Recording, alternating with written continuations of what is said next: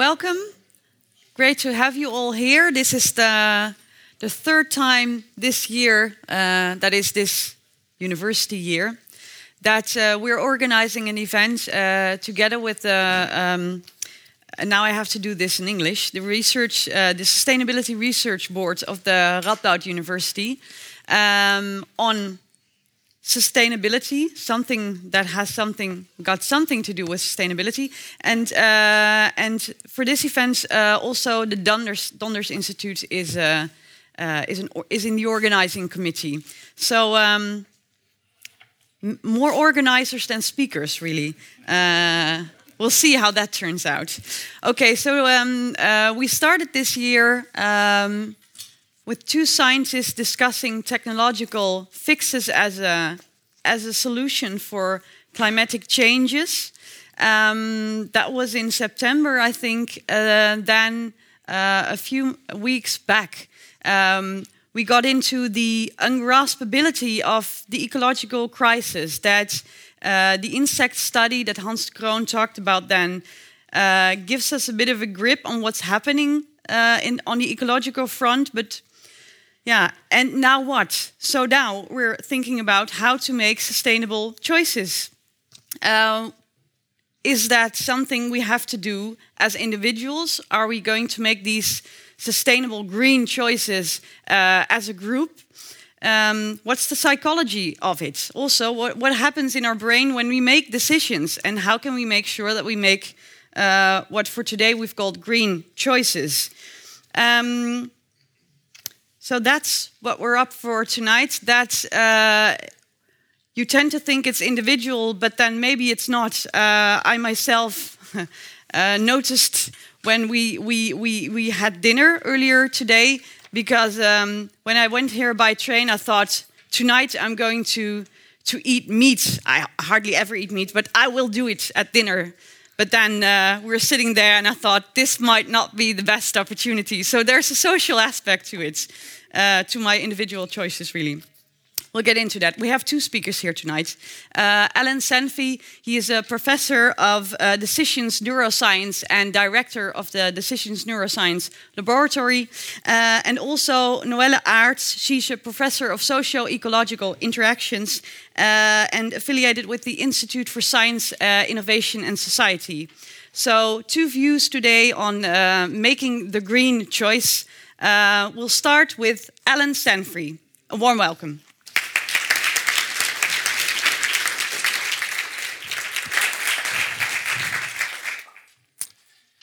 Thank you. Uh, it's a pleasure to be here. So, thank you to the indeed vast teams of organisers for uh, putting this together and giving me the opportunity to to talk to you a little bit. So, um, I think I will yeah. So what I'd like to talk about is some work uh, from uh, from my field, that of decision neuroscience, which is a, a way of trying to understand the decisions and choices people make by taking insights from various uh, fields such as psychology, neuroscience, economics, to try and build complete more complete models of how people make decisions and choices.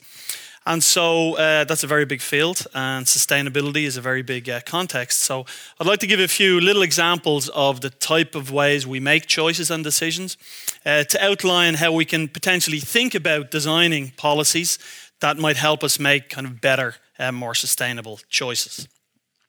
So, um, as Lisa said, there's kind of the social component and the individual component. So I want to talk about these a little bit separately uh, this evening. So uh, the first half, I want to talk about what we might call individual motivations. So what motivates us to make a particular decision?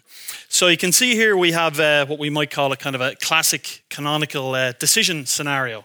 There's a decision maker, he or she has a budget, in this case money, but it can be time or some other limited resource, and uh, has a menu of options to choose between. And some of these options may be uncertain, some of these may be certain, but this is kind of the crux of what we mean by the decision problem. How do we choose what to do? What are the uh, mental processes and brain processes that we use in order to make these decisions and choices. And by understanding these a little bit better, can that help us again uh, enact better policies or policies that can encourage us to make more sustainable choices? So, one key component of these decisions is our personal values. And uh, it's kind of well known now that the brain has a, a value system There are structures in the brain. Don't worry about the. I won't. There won't be a test on the Latin specific names here, but the brain has uh, certain structures which seem to be involved in encoding a value. That is, they seem to be involved in encoding the things that are important about us, which guide us to make certain choices and decisions. So, one key question and one key set of insights from this field is what are these kind of underlying motivations that steer us from one decision to another? And again, by getting a handle on those psychologically and neuroscientifically, how can we actually use that in our uh, policy?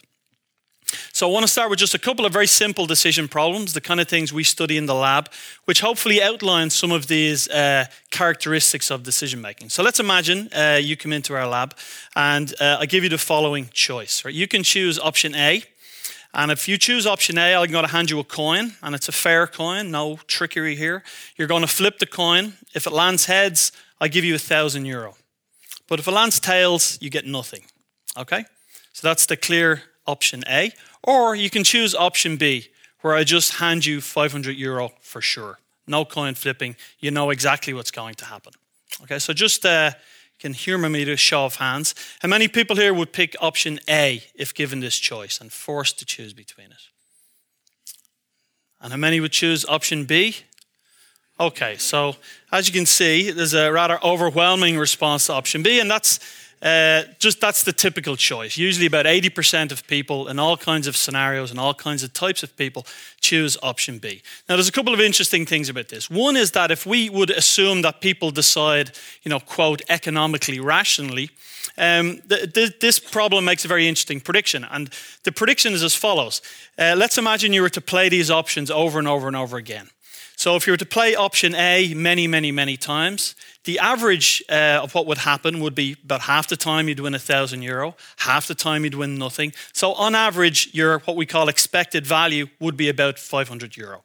And of course, the average amount you'd win in option B would be about 500 euro. So economically, uh, these are according to classical economic models, these two are the same.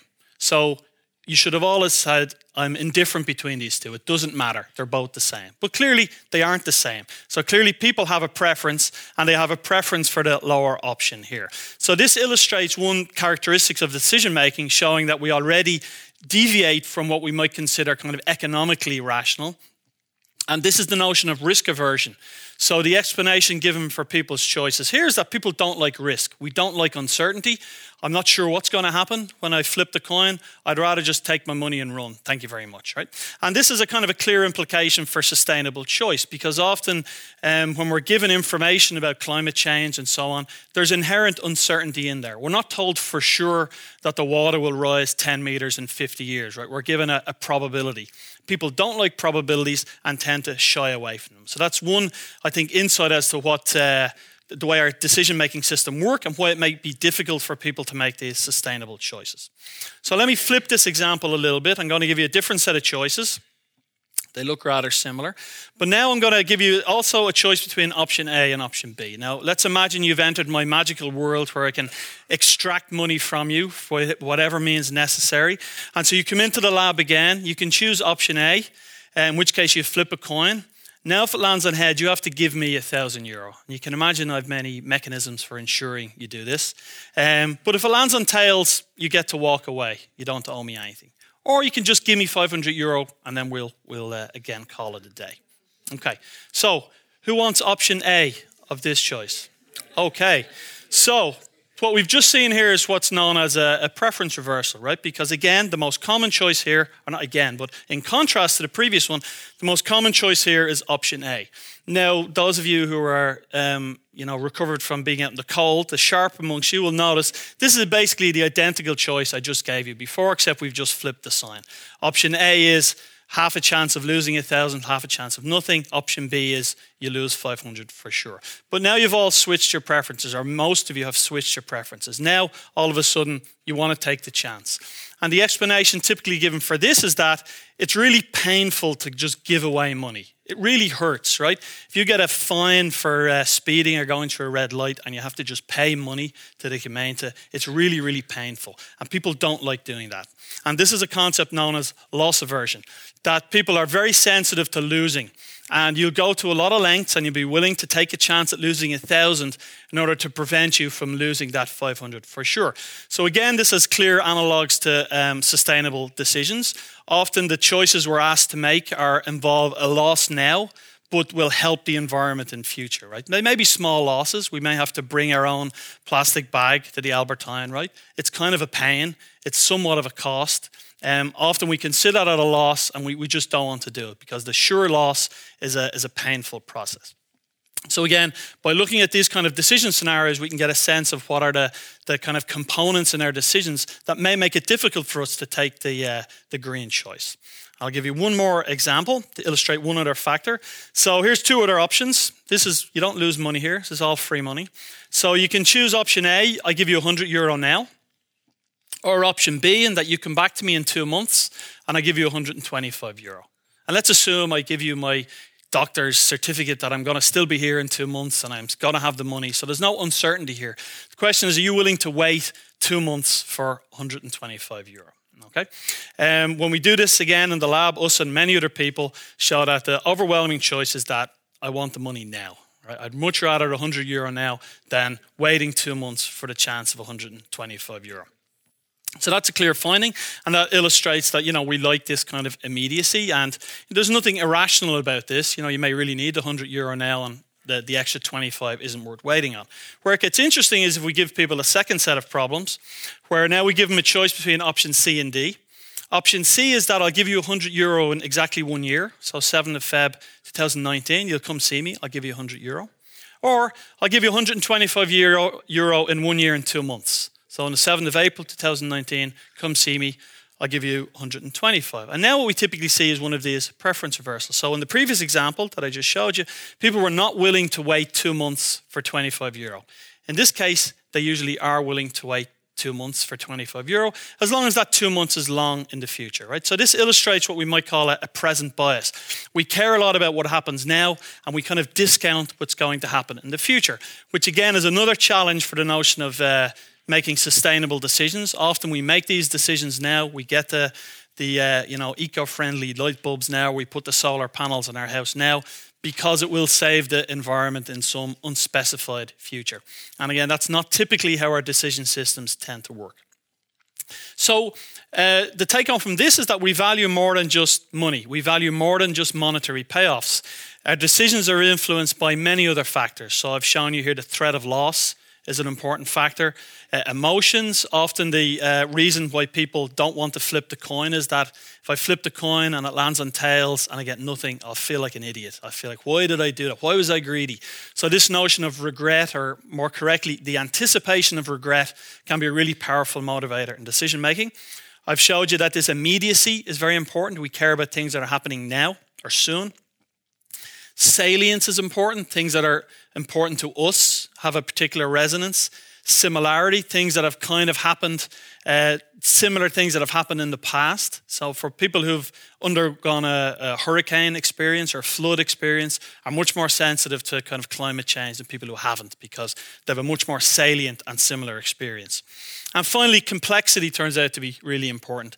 If things are complex, we're very bad at them and we want to avoid them whenever possible. We like things simple. So, um, so, how can we use all this to try and encourage us to make uh, uh, better decisions? So, how can we use these findings to help us change behavior? Well, this is one area where the Netherlands has been a pioneer in this. Uh, some of you, maybe half of you, might recognize this. Uh, this is the uh, urinals, the men's urinals at Schiphol Airport. And uh, what's of particular interest in this urinal is that little dot there. That little dot is a little fly. They've gone to the trouble of painting a little fly on the porcelain of the men's toilets in uh, Schiphol Airport. And there's a reason for that. And the reason was uh, in the Dutch Air Force back in the 70s and 80s, there was a maintenance worker noticed that uh, he, his job was to clean the, the toilets. And he noticed that one particular urinal uh, was much cleaner than all of the rest. And he wondered why. And he noticed that there was a little flaw in the porcelain on that, uh, on that particular urinal. There was a little blue dot that had been there by, by, uh, by chance. And apparently, um, This is your second take home for tonight. If you give men a target, they will aim at the target. And so um, they took this kind of naturally occurring insight and brought it to bear on the, the toilets and Schiphol. And they reduced their kind of cleaning costs by about 50% just by placing that there. So this is what we might call a canonical idea of what we might call a nudge. That is, we're going to do something very simple to the environment. We're not forcing people to aim there, right? We're just kind of taking advantage of naturally occurring predispositions, such as the ones I've just shown you, to help kind of encourage kind of better, more pro social, more green, in this case, uh, behavior. Uh, and so, this is the notion of what we might call choice architecture. We're going to change the structure of our environment to encourage people to do the right thing. We're not forcing them to do it, but we're taking advantage of our insights about decision making um, to encourage kind of better behavior. Uh, this is not a, a recent phenomenon. Um, this is a, a temple in uh, Kathmandu, Nepal. And uh, the reason that gentleman is there, he's an average sized Nepali. And uh, the door there is the door to the temple. And one thing you might notice is a very low door, unusually low door. Um, and uh, the reason for this low door is because it encourages people that they have to bow before they go into the temple, right? So they've decided we're going to force people to bow down in order to be uh, more in prayer, prayerful mode. So they're going to actually take the, the in this case, the physical architecture and use it to encourage more uh, the kind of behavior they're trying to encourage here. So these type of uh, nudges have been used, are starting to be used quite widely to try and um, induce kind of more uh, ecological behavior. So this is an example of a, a subway station in Hamburg where um, you know there's steps and there's an escalator, and who wouldn't want to run around those steps and sprint up and down and feel like you're at the Olympics, right? So a very simple change. They've just painted lines and they made it feel like a, a sporting event. Um, turns out to be useful in this case of encouraging people to take the stairs as opposed to the escalator. Um, a lot of work has been done also in terms of uh, um, uh, recycling and littering. Uh, this is a kind of famous case where they painted these green footprints on the sidewalk in Copenhagen. And uh, the, the, the, trash bins with the green footprints painted on them had about a 46% less littering around them than those which didn't have them. Again, a very simple uh, choice. You're not forcing people, but you're kind of encouraging people's uh, desire to follow footprints in a, in a particular direction. Um, another way to approach this is by making it very clear what the consequence of your behavior is. These are two examples from the US where um, you can see. Uh, uh, this is kind of typical kind of trash bins, uh, but instead of recycling and trash, they've labeled this landfill. Um, in you know the U.S., this is known to be the place where they will dump all your garbage. So it's very clear if you put something in that bin there, it's going to be in a big pile somewhere uh, in nature. So it's made very clear what the consequence is. Nobody's forcing you not to um, put your trash in the landfill as opposed to the recycling, but you're being encouraged to think about the consequences of your action. And there's also a lot of work on in uh, helping children make better uh, environmental choices. So again, who wouldn't want to uh, feed the Cookie Monster? There. Um, and, uh, you know, it's well known that if you get children in the habit of these kind of behaviors, they tend to be a really good predictor of future behavior. So these are what we might call these choice architecture uh, nudges. And there's a, a, second set of uh, nudges, which uh, I'll illustrate with this example of organ donation rates. So I'm going to show you, uh, it's a few years old now, but it's still relatively current. You can see that. So these are organ donation rates from uh, four European countries Denmark, uh, the Netherlands, the UK, and Germany. Um, and as you can see, the organ donation rates are, are quite low. Or these are n- not rates, but willingness to, to have your organs uh, harvested after death. And they're all quite low. Um, especially when you consider these other European countries. So from left to right, Austria, uh, Belgium, France, Hungary, I can't even read it myself, Poland, and some other places. But what's, uh, what's important here is that, for example, the Netherlands on uh, about 27% and Belgium on 96%. Now, I'm a relatively new person in this country, but the Netherlands and Belgium don't seem that different. Uh, neither does Austria and Germany. It doesn't seem to be that we'd be huge differences in people's moral values across these diff- across these uh, uh, national borders. But there's a really big difference here in terms of people's uh, willingness to say, "I will donate my organs after death." And uh, probably the most likely explanation for this is the way that uh, people are asked to um, to be their willingness to donate their organs is uh, quite different in the two sets of countries. So the, the bars on the left have what's called a, a explicit consent, opt-in. That is, you have to say, "I am willing to do this." So the default, that is, the if you don't do anything, they won't take your organs. The other countries have what is called a presumed consent law, which is uh, you have to explicitly say, "Do not take my organs after I've I've died." Otherwise they're fair game. So uh, the economic cost of saying yes or no is trivial here. So this shouldn't matter, but it does, and it matters enormously. So this illustrates uh, what's been known as a default. That if you make something the default, whether through inertia or um, a, a belief that this is the right thing to do, people typically don't tend to shift too much from the default. And uh, there's been studies showing that um, if people are asked do they want to use either green or grey uh, energy providers, um, the overwhelming response is they'll do whatever happens to be the default. Even though if you ask them what their preference is, they say, I would much rather green than grey, but they tend to go with the default. So defaults can be really, really powerful. And so uh, an understanding of defaults is important, and then a, a correct use of defaults can really help in, uh, in uh, optimal decision making. This is an example of this is called a water pebble, and it's a very simple device. You stick it in your shower, and the first time you shower with it, it monitors your uh, water usage. And then every subsequent shower, it basically uses that as a default. And if you shower longer than that first shower, all kinds of lights and alarms go off to tell you that you're you're hurting the planet. You should stop the shower and get out immediately. And this is a, a, quite effective tool, right? It's a 10 or 12 euro device, but it's quite effective in limiting people's water usage because it sets up this expectation of this is the default shower. If I'm going too long, I'm doing something wrong. So um, that's the you know, a couple of examples of what we might call these individual decisions, where we're we're trying to uh, take advantage of people's decision making infrastructure and uh, try and steer them towards better choices. Um, but of course, uh, as Lisa said, the, the, the, social component turns out to be really important too. Um, and I think it's uh, dramatically understudied. Um, the idea that in, in addition to kind of making decisions based on our own values and beliefs, we care a lot about what other people think. Um, I like this picture because it's it's the Dutchest picture I could find. So it's it's it's a it's a perfectly flat landscape and it's moderately sunny, and she has a modest ice cream cone. So to me, it, uh, it sums things up uh, quite nicely. But uh, I mean, most of you might realise that she doesn't look particularly happy, and you might wonder why not. Right? She has an ice cream cone on a sunny day. Who wouldn't be happy? Well, when I show you the rest of the picture, right, it becomes abundantly clear why she's not happy. And of course, we can all, I think, immediately uh, uh, uh, empathize with her and uh, relate to her and hate that guy with the big uh, traffic cone of ice cream. And I think this illustrates, right? I mean, it shouldn't matter to her. She has an ice cream cone of her own. She should be happy. But this uh, social comparison is an extremely strong and prevalent process. And if we have these people, for example, uh, if we could uh, scan the brain of this woman, um, her the, the value system actually is lower in activation when she's eating her ice cream cone when that guy is there. So she's kind of ruining uh, he's ruining her actual uh, physical enjoyment of the ice cream cone purely because of this social comparison. And if we were to ask these people to interact afterwards, uh, typically she's not very nice to them, right? So, so these social motivations are important. Um, uh, our lab tries to study these and tries to understand what exactly is it about this situation that, that, that annoys people.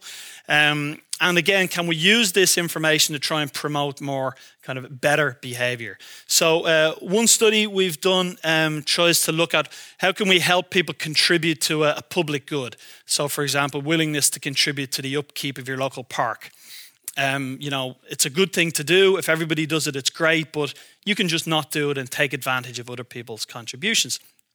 And the, the standard economic way to kind of encourage uh, people to do this has been to give people kind of financial incentives. So we'll reward you if you're a good guy, and we'll punish you if you're a bad guy.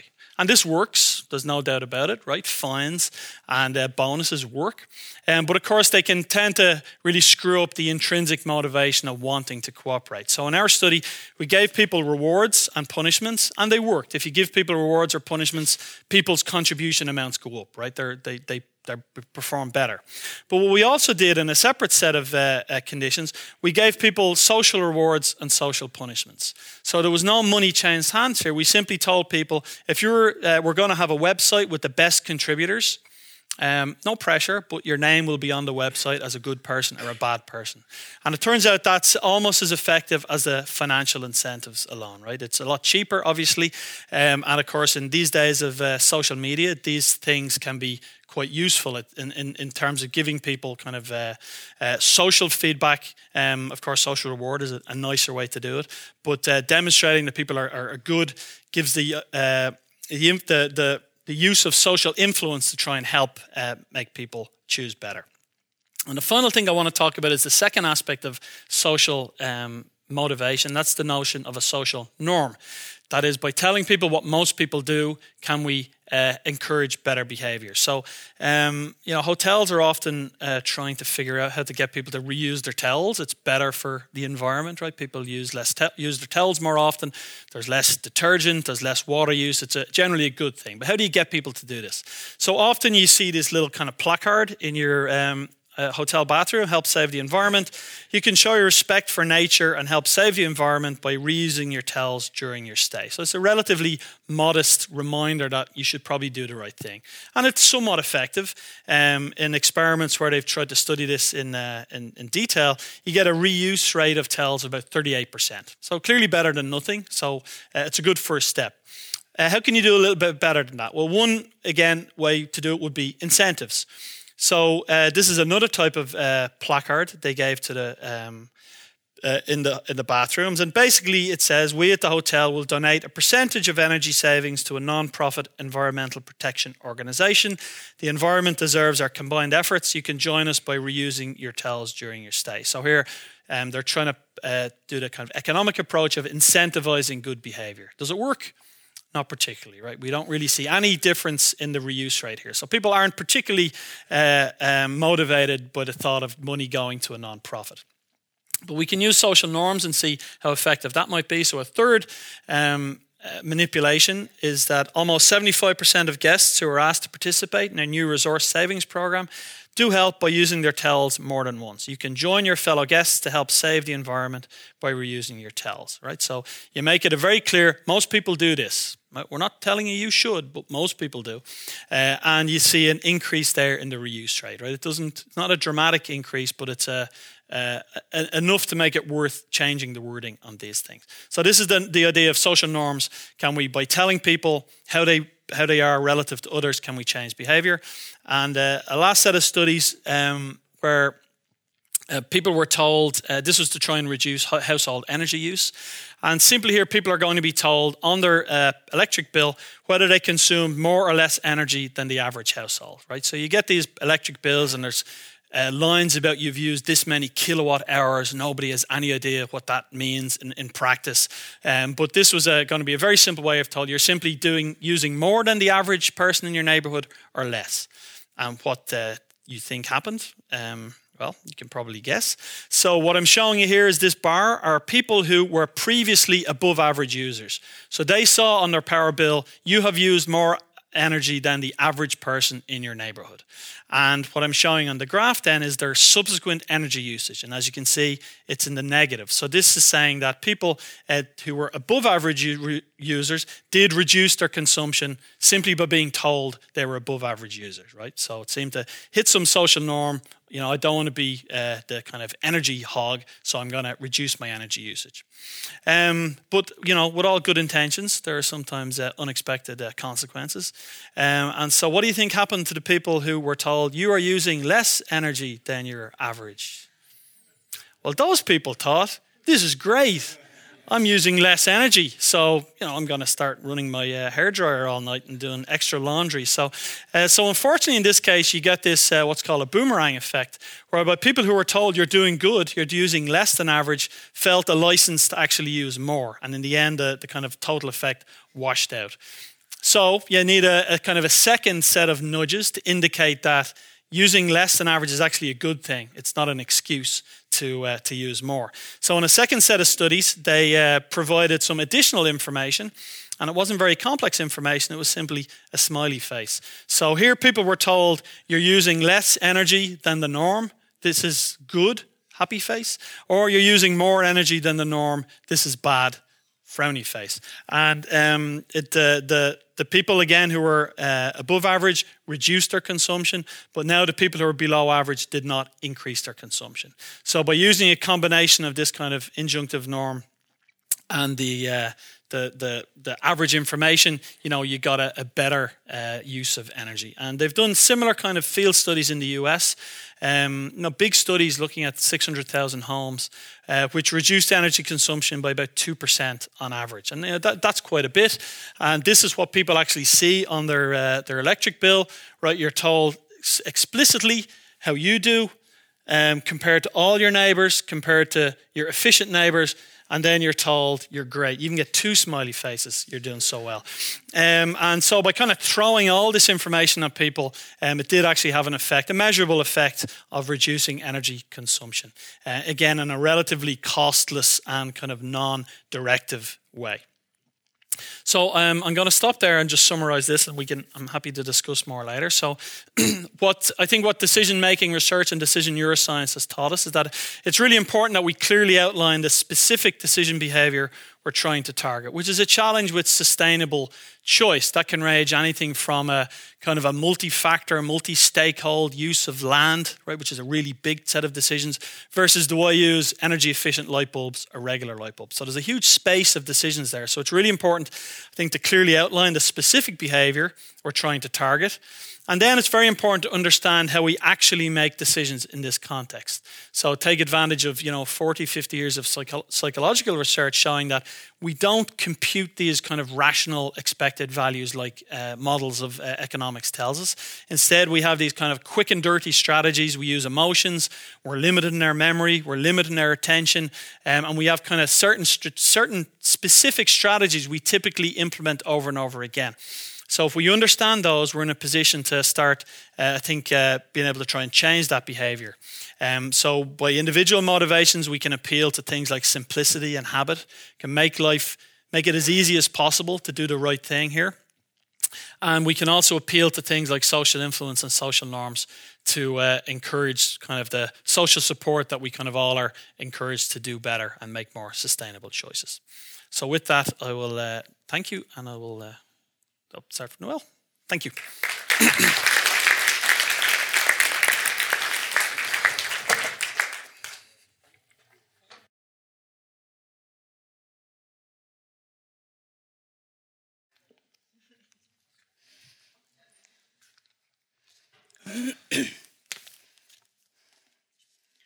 Good evening.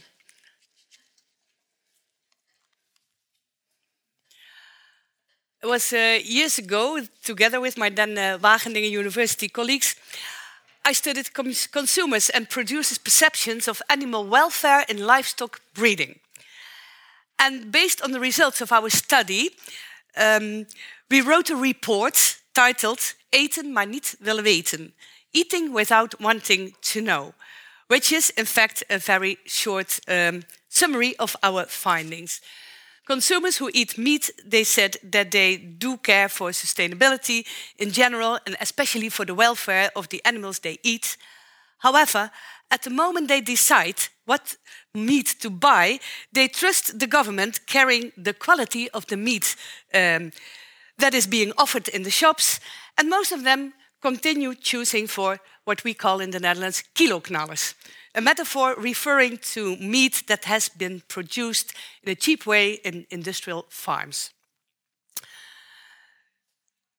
It's this shifting of responsibility in combination with what we have called functional ignorance that make pe most people stick to non-sustainable eating behavior.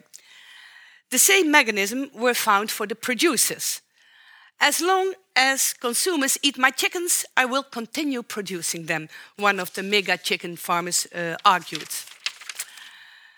More recent work of uh, Hanneke Nijland shows that the phenomenon that consumers, although they say that they care for sustainability, still make unsustainable choices is still very much alive. So the question, why is it so difficult for people to take decisions that support the development of a sustainable world? This question is still a very important one.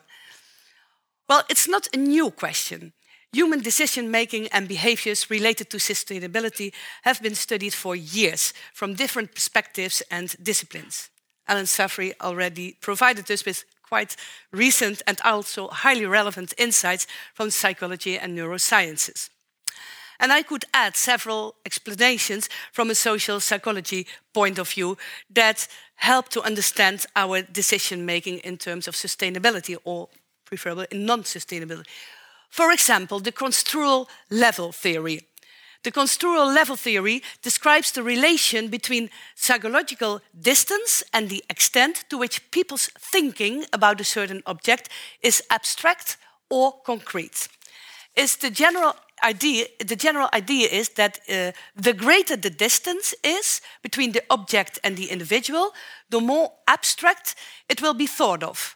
While the closer the object is, the more concretely it will be thought of. And the psycho psychological distance um, may be temporal, it can be a long time ago, or it can be far away in the future.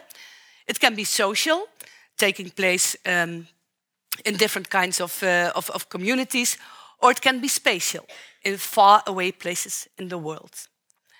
The construal level theory explains consumers' non sustainable, decision making by arguing that the consequences of our deci decision for sustainability at the moment of choosing is out of our view, does not become concrete, stays abstract, high level. When I decide to take the train instead of the car, I will not directly experience less environmental pollution. Low level dimensions, on the contrary, such as availability, taste, and price of our food, or the comfort of taking the car instead of the bike or the train, they are at the top of our minds when making a choice.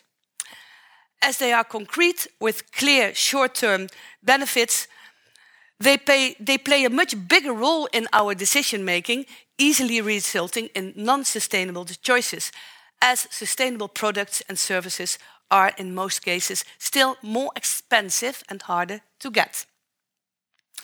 Then we have the social dilemma theory. Most people they show pro-social behavior, as explained in many studies. Reasons are that we want to feel good about our decisions and that we like in, that we like to meet the expectations of others. Being pro-social is the norm in many societies. However, often, and especially at moments at which we should make a sustainable choice, we are facing a so-called social dilemma situation. This means that there is a conflict between the short-term individual interest and the long-term collective interest. So public goods such as clean air, clean water and energy sources, they can be used by everybody, but should be used wisely by each individual in order to guarantee sufficient uh, availability in the future times. A social dilemma takes place when we are not sure what other people will do, or when we are pretty sure that they will not make carefully um, use of the public goods. Because of this uncertainty, many people simply take what they prefer at that very moment, without taking long term consequences into account. And in the end, resulting in a shortage of natural resources, heavy pollution, and uh, poor landscapes. We can imagine that in combination with construal level mechanisms, it becomes obvious that people in many situations tend to choose for unsustainable decisions that provide with short-term benefits. Clearly, these theories offer a very valuable perspective that contributes to the explanation of our non-sustainable decision-making. They are at the base of many policies and communication campaigns that should facilitate more sustainable decision making, providing arguments as well as nudges, as uh, Alan also made very clear, that should stimulate people to employ sustainable behavior. However, as we still massively employ unsustainable behavior, there is more to consider. What social psychology, psychological theories have in common is that although they may include the relevance of social norms, they consider decision making from an individual's perspective. We should, however, admit that our behavior and our decision making is inherently social and that opinions, ideas, values, norms, and behaviors are not constructed at an individual level. Instead, they result from ongoing interactions that people have in the social networks that they are part of. We should thus complement these social psychological insights with an in depth understanding of what is happening between people in interaction, an understanding of the role of numerous conversations between people in different contexts. So let us start exploring the phenomenon of the constructions of frames in interaction. When talking, when people are talking about issues or events, it's impossible to describe, to describe them completely. Out of numerous ways, we select some aspects of a reality and make them more salient in such a way as to promote a particular problem definition, for instance, or to promote or to emphasize a causal interpretation, a moral evaluation, or a treatment recommendation for the item described. Framing an issue is thus not merely a reflection of someone's background and earlier, earlier experiences, it is a strategic act. An example is this German farmer who was denied permit to build a shelter for his horses and thus decided to frame the shelter as a huge table and chairs for which he didn't need a permit. Another example is the way climate change is framed either as a natural, inevitable development, we cannot do nothing about it, or as a human caused phenomenon that should be stopped by changing human behaviors. The examples make clear that not only do we talk about reality in conversations, we also do something with reality when talking about it. Recreate interpretations that help shaping future practices. And clearly, the frames that we select, they are not random. They relate to our experiences, to our expectations, and to our interests. And they relate to the frames that travel through our social environment. People are social beings. From the moment that we are born, we depend of others. Therefore, people continuously connect to other people by means of interaction, by means of communication, by means of conversations. And following the sociologist Robert Putnam, we distinguish between two types of such connecting bonding and bridging. Bonding is the connection with people who are part of our own networks, people who are more or less similar to ourselves. Bridging is the connection between people from different networks. Bonding doesn't need much encourage, encouragement. We strongly prefer to talk with people from our own network, with people who are similar to us, our sort of people. This way, networks of like minded people arise, the so called social bubbles. Within these networks, we are continuously influencing each other imitating and copying the behaviors of others, resulting in even more similarity and like mindedness. We may think that we take our own decisions based on carefully weighing the pros and the cons. However, research shows that ideas, opinions, emotions, and also behaviors are indeed extremely contagious. Christakis and Fowler, for instance, they found that fat people live in fat families and that people who decide to quit smoking, for instance, that they quit smoking in groups. This very important but rather hidden influence of social networks results from the interplay of different factors. Imagine that I am a frequent smoker and I decide to quit smoking. With my decision, I change the norm within my social environment. My new non smoking behavior, implicitly and maybe also explicitly, brings the message I quit smoking because smoking is bad. Better don't do it. In addition, I will, take, I will not take the initiative anymore to ask people to go outside and have a cigarette together. And I will not buy cigarettes and thus not provide others anymore. In this way, I influence, influence my social environment, resulting in more people deciding to quit smoking. Environmental awareness and environmental friendly behavior are similar social phenomena traveling through networks. So the frames that we construct and employ in conversations, as well as our behaviors, they do not stand on themselves.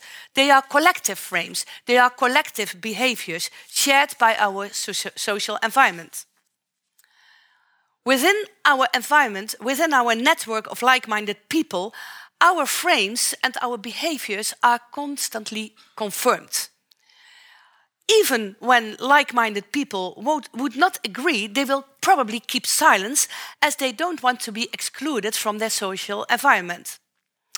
And in this way, opinions gradually, gradually become um, uncontested truth. As the Scottish philosopher David Hume argued already centuries ago. The truth results from discussions among friends. Clearly, such collective opinions and behaviors, they are hard to change, as they do not only relate to our individuals' values, norms, habits, and interests, they have become part of our social identity. When, we, when problems become very complex because of the involvement of people who think differently, it's often suggested to start a dialogue. We should have a dialogue about the energy transition, about uh, children that may radicalize, about Black Pete every year. However, at a few moments, we do talk with people who think differently. Instead of being curious, hey, interesting, you have a different point of view. Tell me more about it. We, we start feeling uncomfortable, want to get them on our side, and we start convincing them of our, our ideas, our opinions, and our behaviors. And while doing so, we use all kinds of strategies, such as, for instance, referring to very personal and therefore very hard to contest experiences. Like my father is 90 years old and he has been smoking all his life. Or what the hell, climate change? You know, it's starving cold outside. Or we refer to facts, research shows, etc. We also start going to use very intensified language. For instance, like uh, framing, you could say, a tsunami of refugees is flooding our country. Or uh, we use very smart metaphors like plofkip eh, or tax, these kind of metaphors. Or we use disclaims. I'm not a feminist, but, and then you know I can say anything about whatever policy and whatever organization. We start stereotyping and stigmatizing. Migrants do not care about the environment, or nature conservationists, they have no clue what is really going on in the countryside. These kind of uh, strategies we found a lot in conversations between people who think fund fundamentally different about things. And the sad result of such strategies is that they never convince. Arguments, they are seldom making sense, except for people who already agree. Instead, as a result of such strategies, the, difference are being, the differences are being reinforced impasses and dichotomies are being created, and the distances between opponents become bigger instead of smaller. An example from my own research on conversations on wildlife comeback in the Netherlands and in Belgium, wildlife like the fox and wild boar or even the wolf, they show that all these conversations, in every context that we studied them, varying from formal discussions in the parliament to informal, everyday conflict, conflictual discussions on Facebook, book, they all gradually resulted in three fault lines, three dichotomies, which are do, the, do this animal belong here or do they not belong here? maybe you remember two years ago or so, there was this wolf in Flevoland. And the discussion was did this wolf walk here by himself or did this Polish people bring it here? So that was a very important question because when the Polish people would have brought it, then it would not belong here. Whereas when it would have walked in itself, then um, it would belong here. The next, this, the, the second one is the distinction between an opportunity and a threat. Do these animals, uh, are they perceived as an opportunity? Ecologists, they, they really perceive the wolf as an opportunity because this animal is at the top of an ecosystem. So when the wolf is coming here, it will bring a whole bunch of biodiversity with it. Whereas other people, they consider it as a threat. It takes my chickens and, you know, people are afraid about wolves, of wolves. And the third one is, should we control um, the amount of animals, animals or would nature control it by itself? Eh? So, in the end, people constantly form networks of like-minded peoples in which they all the time confirm their opinions. They share ideas, opinions and behaviors, and they are hardly contested and instead are constantly confirmed and justified. This holds for sustainable behavior as well as for non-sustainable behaviors. And as a result, people are not very open to alternative ideas, opinions, and behaviors, which makes a dialogue um, or a change of behavior difficult to take place because of this social aspect. Then we should also take into account that our behaviors are embedded in larger institutional and organizational context that constantly invite to reproduce existing behaviors, the formal and informal rules and the infrastructures that guide our behaviors. An example is the energy that we use for our cars, nicely analyzed by the sociologist John Urry. When the first cars were constructed, it had to be decided what kind of energy should be used. From the moment that gasoline, gasoline was chosen, which was quite coincidentally, but then cars were equipped for it. Petrol stations were built, etc. Long time ago, the problems with gasoline already became clear. And alternatives such as biogas, rapeseed, and electricity became available. However, the institutional and also the organizational context is still focused on gasoline cars. And every time that we, as citizens, need petrol, we actively contribute to the domination of gasoline cars. It's not, it's not just a behavior. Our behavior is part of a whole system that is very hard to change because that tends to reproduce itself because of the existence of this very system. Only recently we notice a growing amount of electric charging facilities at petrol stations, at parking lots. Only recently electric cars can make substantial distances and only recently electric cars become less expensive. So the conclusion is that we should complement rational individual approaches for stimulating sustainable behaviors with approaches that take the social needs, the interactional behaviors of people and the wider context into account. We should focus on the interplay between technology development, the hardware, we call that the hardware. For instance, the electric car, it should be improved all the time the interplay between this hardware and the software, which is the mindsets of the people, the frames about electric, what electric cars would mean to them as constructed in conversations, and what we call the orgware, the orgware, the organizational and institutional context, the rules and infrastructures that stimulate or disable or enable our behaviors. In the end, it's all about relations, relations between people, relations between events, between what, happens before, what is happening now, and what will happen tomorrow. Relations between the conversations of people and the future rules and regulations that guide our future practices. Maybe most important is the relation between people who think differently, about the why, the what, and the how of our sustainable or non sustainable behavior. Dialogues between them should be stimulated and facilitated. And in a dialogue, it is not about convincing the other. It's not about winning or losing a debate. In a dialogue, it's about the art of mutual understanding, about making underlying assumptions and beliefs explicit, and about thinking together um, for developing sustainable ideas and practices that are acceptable and doable for all of us. My story may have made clear that such a dialogue is not at all easy. But the good news is that we can invest and learn how we can effectively be involved in conversations with different kinds of people in order to create a more sustainable world. And I think that is what we should do for ourselves, for others, and above all, for our children. Thank you.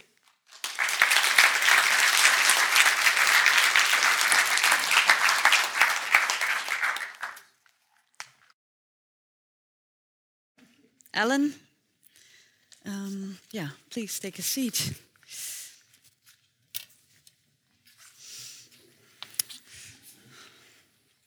Well, thank you so much. Um, um, after both your lectures, I'm wondering do I ever really make decisions? Or are they all informed by my surroundings? Can we, can we make actual decisions? And what would an actual decision be? Or is that a very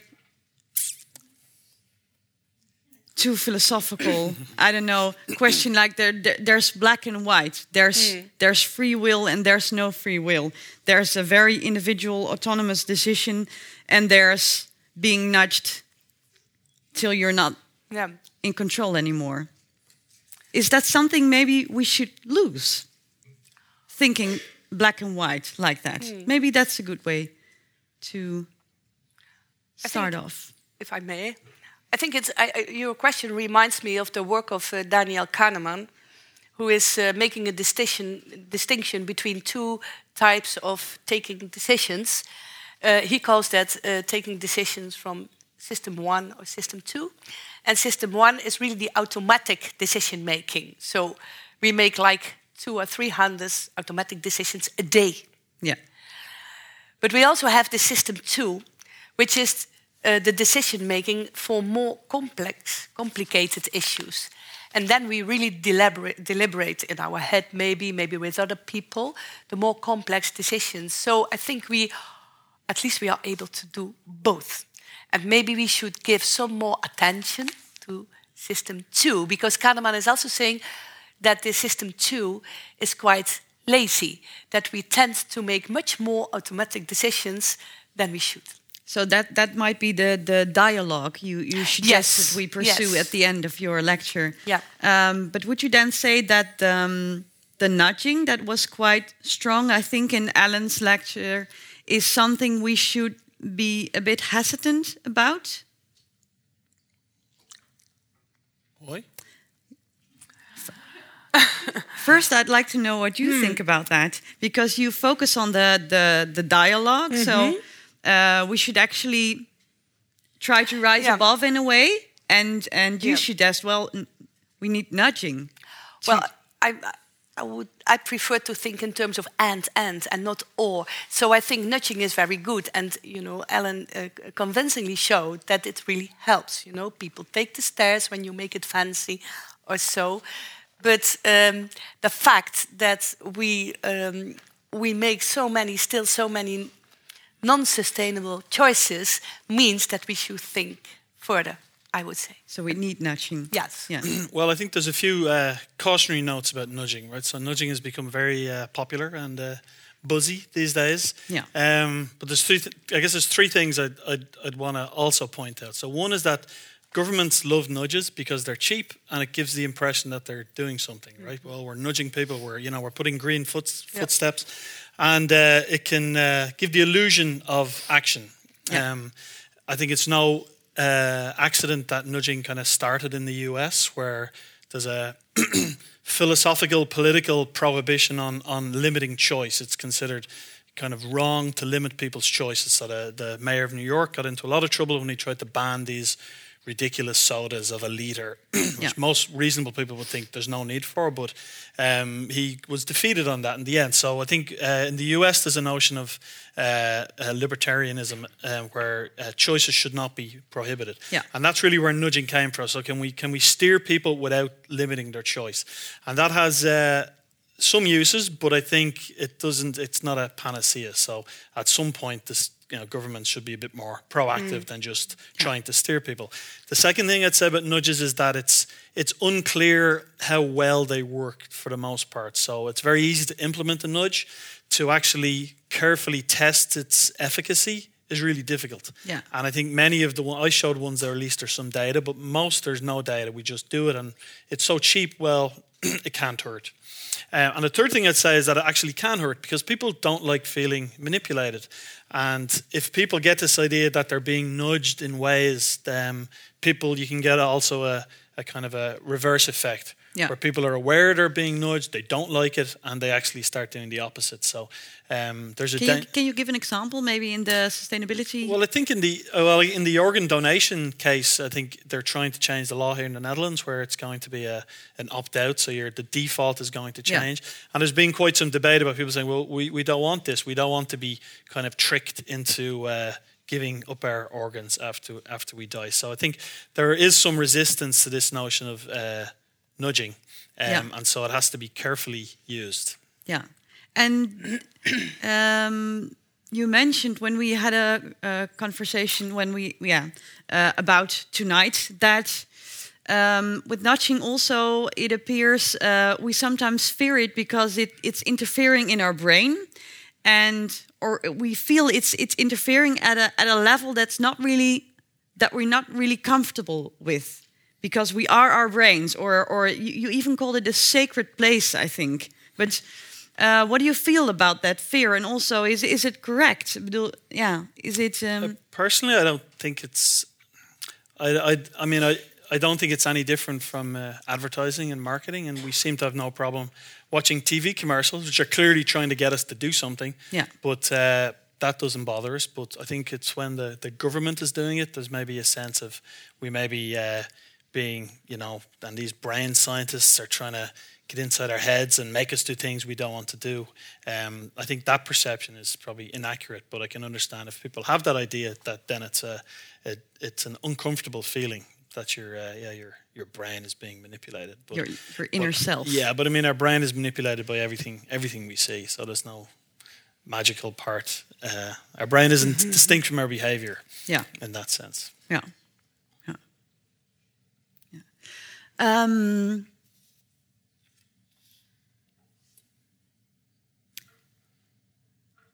I'm I'm lost, I think, for for a second. There was one thing and then it slipped my mind. Um, no, I do. I, I try to remember. You said something about how we focus on brains and um, how it works in communications as well, but I can't really grasp it again. So, um, what is it about um, about our brains that we feel we have to protect so much?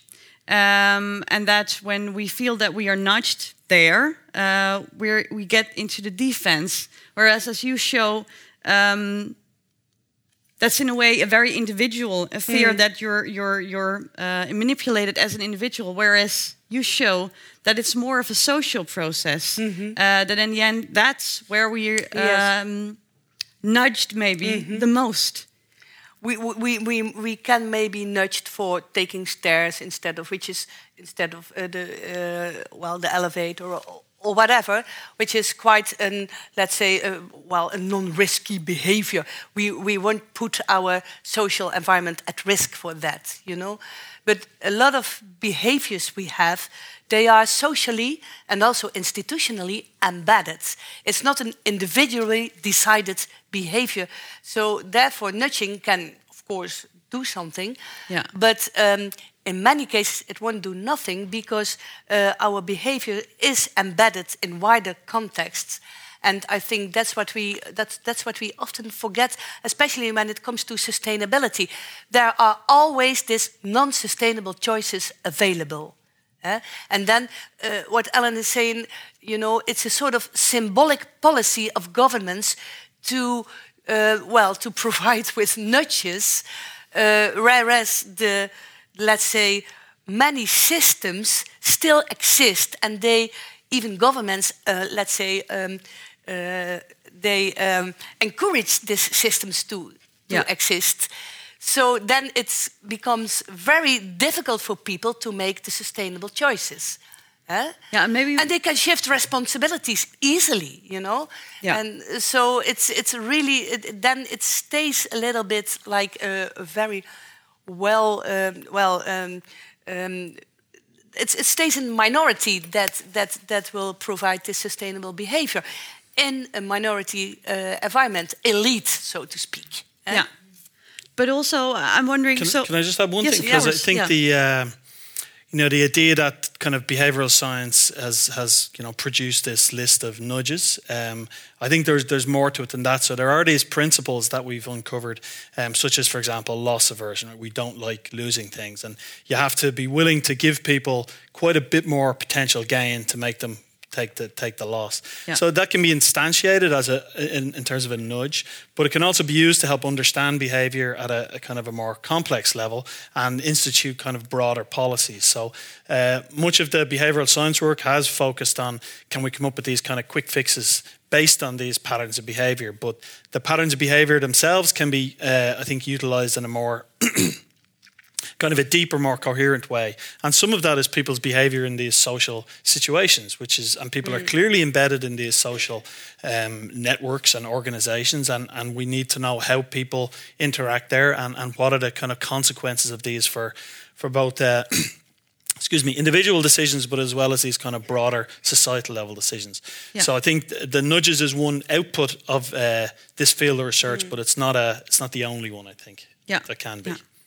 No, and, and so so we mentioned the the concept of sustainable decisions a lot now, but um, and nudging people to do sustainable things. But um, what is is there one kind of sustainability really? So what are we steering to? Is that always obvious? Really? Well- Where do we want to go? Yes, that's a very interesting, uh, interesting question because sustainability is something that is always positively connotated, right? That I don't think it's easy to find people who say, "Well, I don't care," you know, sustainable, sustainable behavior. Yeah. So, um, but uh, at the same time, it's a sort of container concept because you can everything can be sustainable. You know, I was in negotiations with farmers and and uh, nature conservationists and, and and governments, and everybody was saying, yeah, sustainability. But you know, in the end, a farmer has a completely different idea about cons- sustainability than a nature conservationist has, uh, for instance. Yeah. So we also call this uh, in communication science we call this plastic words because they suggest a sort of consensus, but it's a sort of pseudo consensus, eh? and uh, uh, it's very hard to contest. So it doesn't help to have a conversation on or, or a negotiation on sustainability when you don't make it concrete. When you Yeah. don't make it, and when you make it concrete, it's also as long as it stays abstract. This is this construal level theory, and you, it stays outside. People won't connect to it, and they need some concrete steps to well to show this kind of behaviors. And so we need to translate it. We need to find examples. So Yeah. yeah. Yeah. Um, Yeah, I mean, I, I agree, and I think it's then it's very important to define what do we, what are the decisions where we think are, you know, positive versus negative. Um, if we use this catch-all, to, yeah, I'm a native English speaker, and I don't really know what sustainability means, which may be Yeah. a limit of my vocabulary, but uh, also it's it's such a yeah plastic word. and It's a nice way of describing that it becomes uh, a little bit. Uh, useless at some level because Yeah. what does it actually mean? But I think if we can start thinking about what behavior do we but still, we, want to we do feel like it's very important. we feel like it's important. Yeah. But is that because it's been associated as a it's a good thing? Yeah, but has it got in? Um, has it got a lot to do with the environment nowadays? Isn't it about us feeling good about ourselves? Mm-hmm. That's what we feel. What I feel like sometimes yeah. that I'm only doing it to feel good. Maybe I didn't eat meat today because I wanted to make you feel that I'm I'm a good person. Of course, at some Yeah. point I decided that Yeah. that was a good thing Yeah. to do, not But eat I think meat. we should capitalize on that. I think it's not bad. Like, for instance, since January, we buy the plastic bags in the shops, as you as you mentioned. I think that's a good thing because uh, it's it's a very small step, you know. Because they better should pro- prohibit China to produce plastic stuff, for instance, because that would help much more. Yeah. But on the other hand, we should also take these very small steps seriously because it makes people a little bit aware of okay we don't use plastic bags. Maybe they will have sometimes an, a good conversation about it. So i believe in this kind of small steps that in the end you know changes the conversation changes the discourse and then you know uh, it's it's, it's more easy maybe also to make bigger steps not only from individual consumers but also from governments i would say. Yeah. Do you agree, Alan? Yeah, I think that there is a, a benefit of this vague term. If, if we kind of imbue it with general goodness and feel goodness, it can be used then in, in a kind of a, in a positive way. Um, but I think at some time, at some point, though, we, we kind of have to define as well, what, what are the behaviors we think are important to, to Yeah. foster, and that's where we can kind of focus the interventions on. But um, Yeah. Uh, and then in the end, would you say so? So where really uh, does the change come from? Is it the the maybe in a way so the autonomous um, dialogue um, approach, or so, so who who's doing the pushing and where? What do you think your role as a scientist is in this matter? You have yeah, I think that's a you that's a really good question. knowledge of certain things. Do you have to? What's your role? Um, personally, I think it's it's uh, there's a some kind of responsibility on scientists to try and make their findings more uh, accessible to say policymakers. I think scientists uh, have been very bad at that, and I'm not sure whether it's an unwillingness or an inability, but uh, certainly I think we've been quite bad at, at going and saying, we have findings that may be relevant to you know important societal problems. Yeah. Um, there's still quite a gulf between the kind of research we do, which is say very controlled in the laboratory. We use brain scanners. It's a it's a very um, you know scientifically careful kind of research versus the government saying you know we need to promote people not buying shopping bags. What should we do? Um, and so there's sometimes a, a the the question is vaguely similar, but the, there's quite a, a, canyon between what we can confidently say and what the, the policy should be. I think it's changing a bit now, and scientists are getting more involved, and I think um, policymakers are actually more willing to approach scientists. I think it's particularly strong in the Netherlands, um, which is I think a very positive uh, um, development. So Yeah. it's getting better. It's slow, but I, I think it's getting better yeah. uh, overall. So t- slow change, but change nonetheless. yeah, I think so. Yeah. Yeah. Yeah. And the changes they are they, they become gradually. I find the example that you are uh, saying that you didn't take meat tonight is because this is really an interactional thing, right? Yeah. Because we were in this group, and then you know you you were sort of deciding, hey, uh, whatever. But in this group, I won't eat meat. This is an interesting thing because there is a sort of norm that is uh, playing then. Eh? Yeah. For instance, it, like 25 years ago, I was a, I was a vegetarian, you know, and I always had to explain that. Today, I feel that people who eat meat have more to explain because Yeah. and you see well it's not that they have to they do it simply Yeah. they say well but i don't meat eat, eat meat every day or you know i do biological meat or whatever you know you, we see that the norms are changing Yeah. and i believe this is because um, we are nudged or we are uh, becoming aware i do believe in the goodness of the people and we together change the norms gradually. Yeah. And I think that's a good uh, thing. And I think we should, uh, governments and, uh, and, and also NGOs and other, others, they should uh, uh, support that. yeah. Yeah. And maybe push a bit sometimes. Yes, but I think in the end we do. Yeah. We as citizens. And I think that's a good thing. Yeah. All right. I think we're all we're we're there. Our time is up for today. I want to thank you both very much for being here, choosing to be here, telling us Pleasure. about decisions. And um, thank you for being here, and maybe see you uh, at the last session uh, on sustainability somewhere in May, uh, probably, and on greenwashing and what's the sustainability, yeah, what kind of concept that is really. So maybe uh, until then, thank you. Thank you. Thank you. Thank you.